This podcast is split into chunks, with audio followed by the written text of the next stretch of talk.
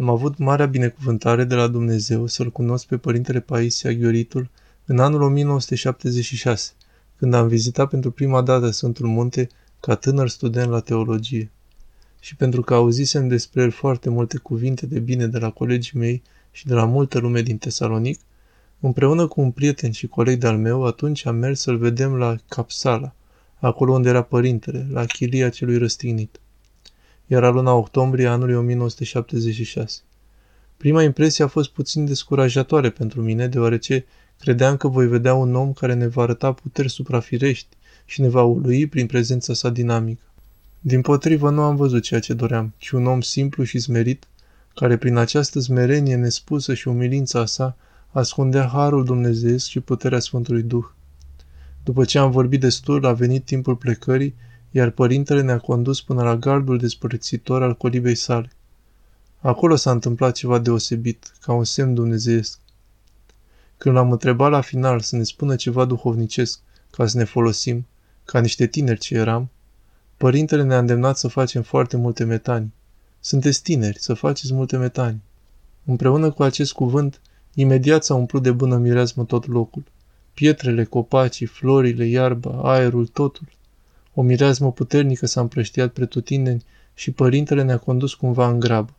Iar eu și colegul meu simțeam acea mireazmă nespusă și o bucurie mare a cuprins inimile noastre, atât de mult încât nu ne mai puteam controla.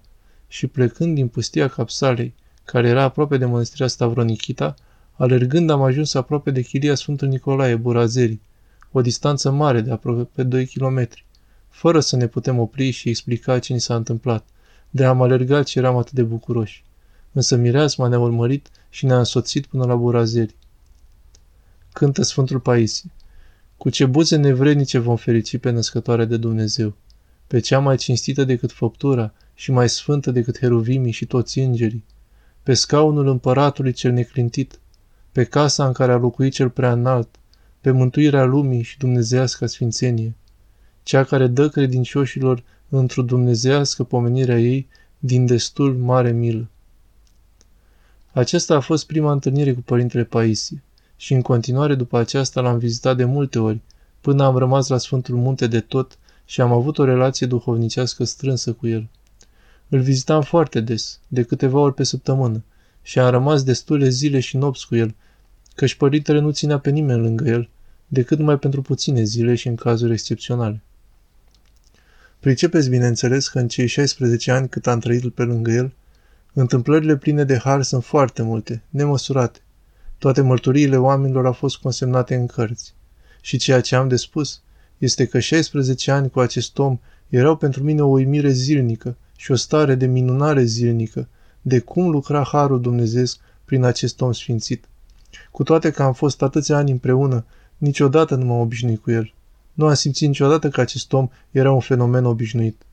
Însă, de fiecare dată când îl întâlneam, simțeam că era un fapt unic, un semn al lui Dumnezeu în vremea noastră, un om care putea să țină lumea întreagă cu rugăciunile sale.